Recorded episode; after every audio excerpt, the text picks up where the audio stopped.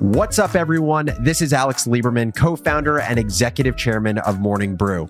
Welcome back to Founders Journal, my personal audio diary, where I give you, the business builder, the tools you need to think better in order to build better, whether that's building a business, a team, or a new product.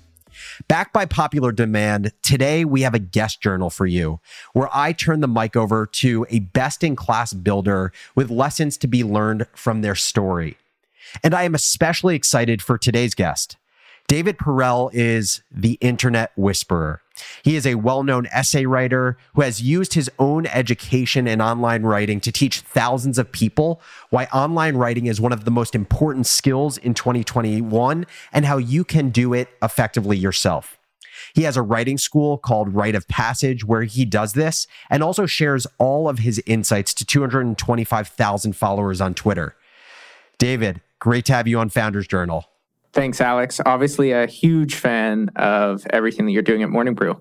Thanks, man. Well, I uh, I'm going to stop talking. It is time to turn the mic to you. So I just want to prompt by saying, how do you become a great online writer? What are the principles that you have used to guide your craft, and how other people can guide their craft in online writing? Yeah. So I think that when it comes to writing, we are all taught how to write in school. And most of the way that we think about writing is framed with the assumptions of what we learn in the classroom. And there are three paradigm shifts, three assumptions that I want to challenge today. And these three ideas make up the write of passage method, how I write, and they're going to help you with writing in your company so that you can move up in the organization. They're going to help you think better and they're help you personally. And then also they're going to help you socially because when you share ideas on the internet, what you don't realize until you do it frequently is that you create all kinds of serendipity for yourself where you're sharing ideas, you're sending it's like a radio signal out into the world and the world, what algorithms are doing, what people are doing when they're searching for things, is they're tuning into different intellectual frequencies. And so by broadcasting your signal, other people can find you and you're finding people on your intellectual wavelength. And so the three ideas that I want to talk about today the first one is that you should write from abundance instead of scarcity. The second is that you should write from conversation instead of solitude. And the third is that you should write in public instead of just for yourself. So let me start with the first one write from abundance. So when I started writing, I had horrible writer's block. It was it was brutal. I remember I was living in New York City at the time and I would be out with friends, I would just be walking around the city and I'd have all these ideas. My mind was so active and I was enthusiastic about whatever was on my mind. And I would go into like a Starbucks, I'd go into a co working space or whatever. I'd sit down on the computer, I'd look at the screen, and my brain would just go blank. Like it was like the movie 50 First Dates. I just forgotten everything that I had thought about. And it was so frustrating. I used to get really mad at myself. And what I realized was that, okay, if I could start taking notes, if I could start capturing my ideas throughout my life, both ideas for myself and ideas from other people, if I could build a note taking system, writing would be a lot easier. And, you know, I think of it sort of like so you go to a tailor's office to make a suit. So you walk in and you're like, hello, sir, or hello, lady, I would like your help. And what does the tailor do? The tailor doesn't sit sit you down for like a 30 minute conversation to try to start from scratch to try to come up with what the suit should look like. Rather, what the tailor does, they go to the back and they pull out yarn, fabrics, buttons, everything that you need for a suit. They put it on the table. And then you start mixing and matching ideas. And as you mix and match, you actually begin to get some momentum. You're saying, ooh, this is interesting. Ooh, that's interesting. This could work well with that. And so what you're doing is you're making suits from abundance rather than the scarcity of, hey, let's just come up with ideas out of nothing. Writing is the same way.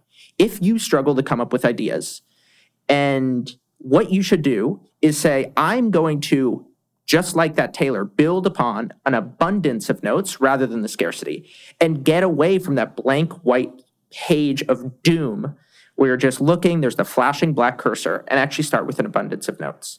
Now, when there comes to notes, there are really two things that you want to focus on ideas from others and ideas from yourself. Ideas from others, this is very simple. Make sure that when you read an article, when you read a book, that you're saving the best ideas. You're actually making highlights in a Kindle, making a highlight when you're reading stuff, saving them to some centralized note taking system. It doesn't matter which one it is. And then also, you're learning to recognize what are the best ideas that you're having, write those down so that you can save ideas over time. So, one of my favorite artists, this is uh, a little embarrassing, but she's a big inspiration for me, Taylor Swift.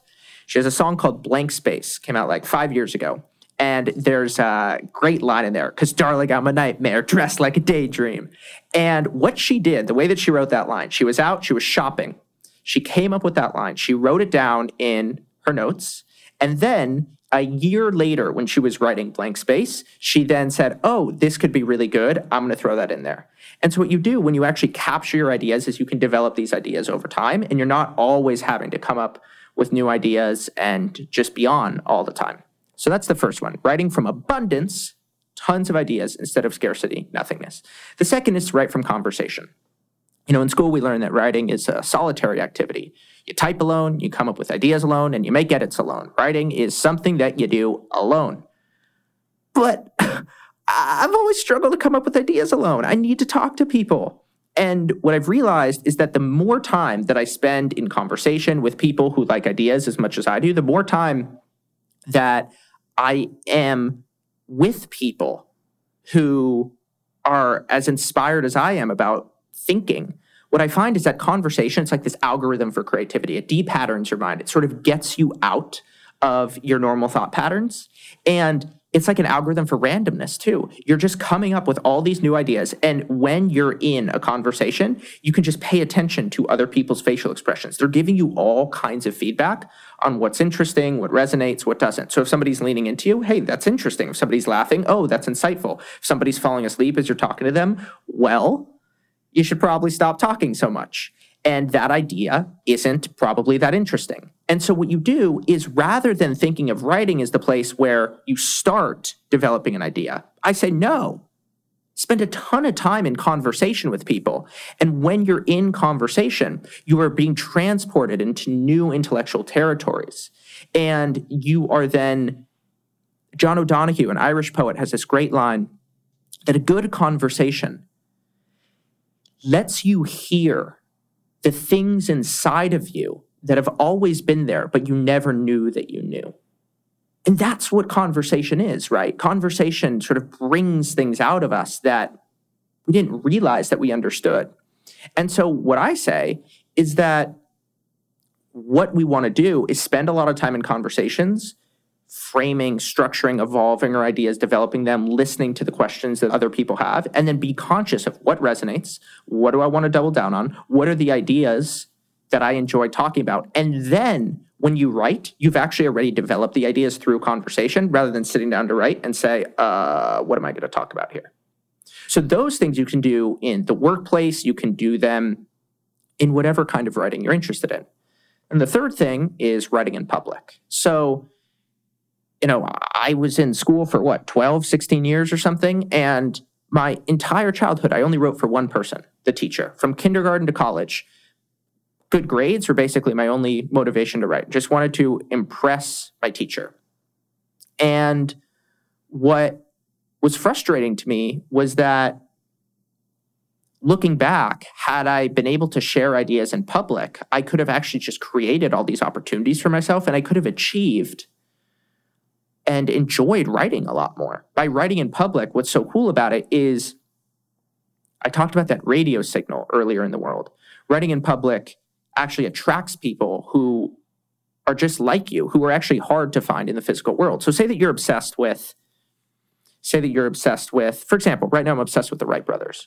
So what I'm going to do is, you know, I've been studying them a lot. I want to write a piece about what made the Wright brothers so special what was it about about them that allowed them to invent heavier than air flight and then be so influential? And what I want to do is I want to write a piece. And what will happen if it's good is different people who are obsessed with the Wright brothers, people who might even be scholars about the Wright brothers, they might reach out to me. And what's amazing is you can get a lot of people who are reaching out to you very early on in the writing process. You don't need thousands and thousands of subscribers. Actually, many of the very best people who I met, who are still friends for today, people who have gone on to become founders whose companies I've invested in, people who are my go to intellectual thought partners that help me write from conversation. There are people that I met when I had less than a thousand subscribers. There are people who I met who were drawn and attracted to my work because I was on their intellectual wavelength.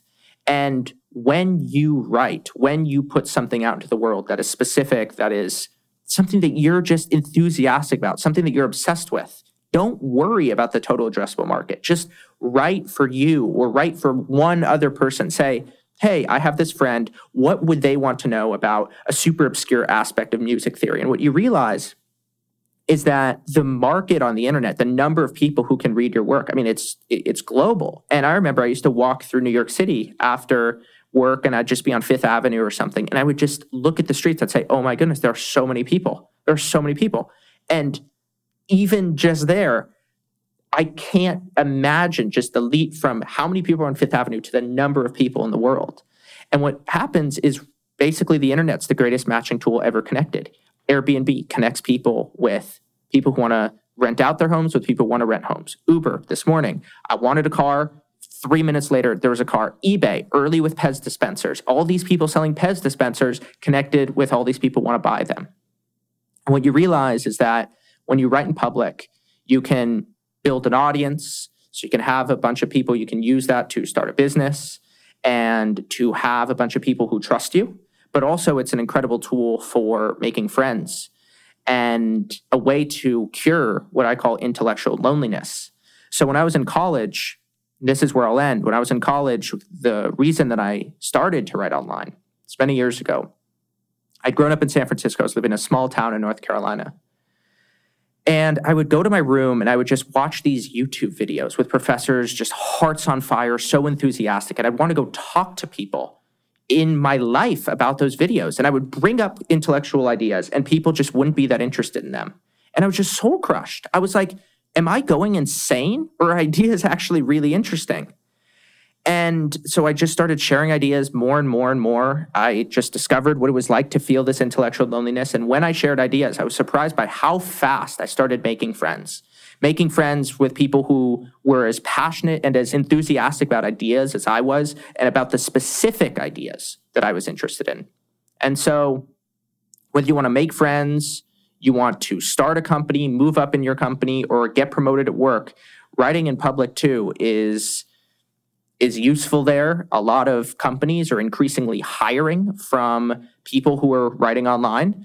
And together, those three things writing from abundance, writing from conversation, and writing in public if you can just flip the assumption on each of them and really embrace all of those, writing will be more enjoyable for you. You're going to be better at it, and it's going to have a transformative effect on your life.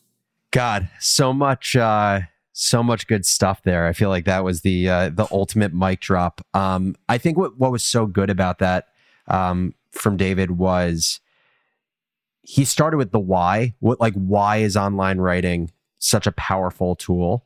Um, and then got into you know everything from like he said, writing from abundance, writing from conversation to writing in public. How do you actually what what do you do in practice to send out this broadcast as he described it? And so my hope from this conversation, what you've gotten from this is that writing is an incredible tool for many things for for learning for clear thinking for connection and for serendipity. And i would implore all of us to just really think hard about how can we do more of it to create all of the opportunity that david alluded to. So david perell thank you so much for joining founders journal. And founders journal listeners if you enjoyed the show and know others that would enjoy it as well make sure to share the episode with them as always, thank you for listening to Founders Journal, and I'll catch you next episode.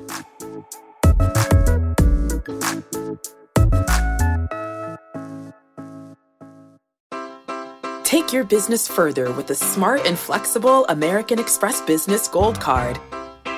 It offers flexible spending capacity that adapts to your business. You can also earn up to $395 in annual statement credits on eligible purchases at select business merchants. That's the powerful backing of American Express.